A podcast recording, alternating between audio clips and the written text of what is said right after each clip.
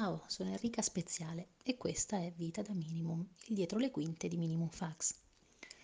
La prima volta che ho messo piede in redazione ero stagista e mi occupavo di una specifica collana e mi ero affacciata solo per presentarmi.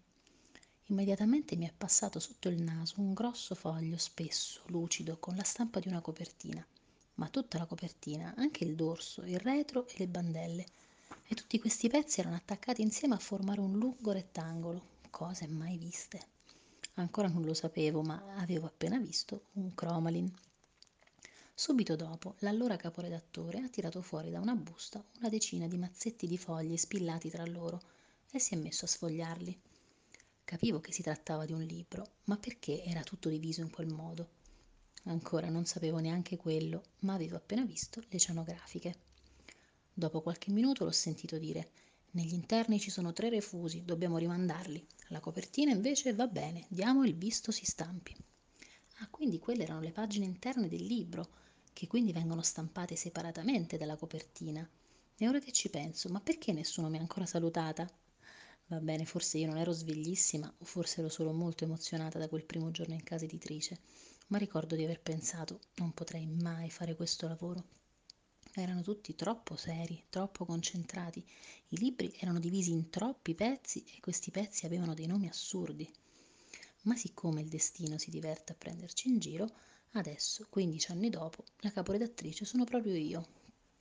Negli anni io e questo ruolo abbiamo iniziato a scrutarci da lontano inizialmente non ci siamo piaciuti molto. Poi poco a poco ci siamo avvicinati un po' guardinghi e ci siamo scoperti un po' meno estranei. E poi un bel giorno, con un colpo di bacchetta magica, sono stata trasformata in caporedattrice. E dopo i dodici rintocchi della mezzanotte, incredibilmente lo ero ancora.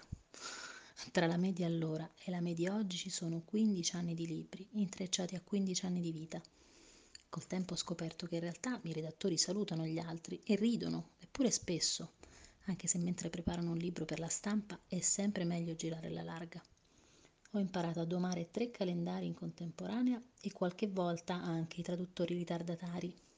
Ho imparato a compilare tabelle Excel dai 100 colori e a impaginare un libro parlando già di quello successivo.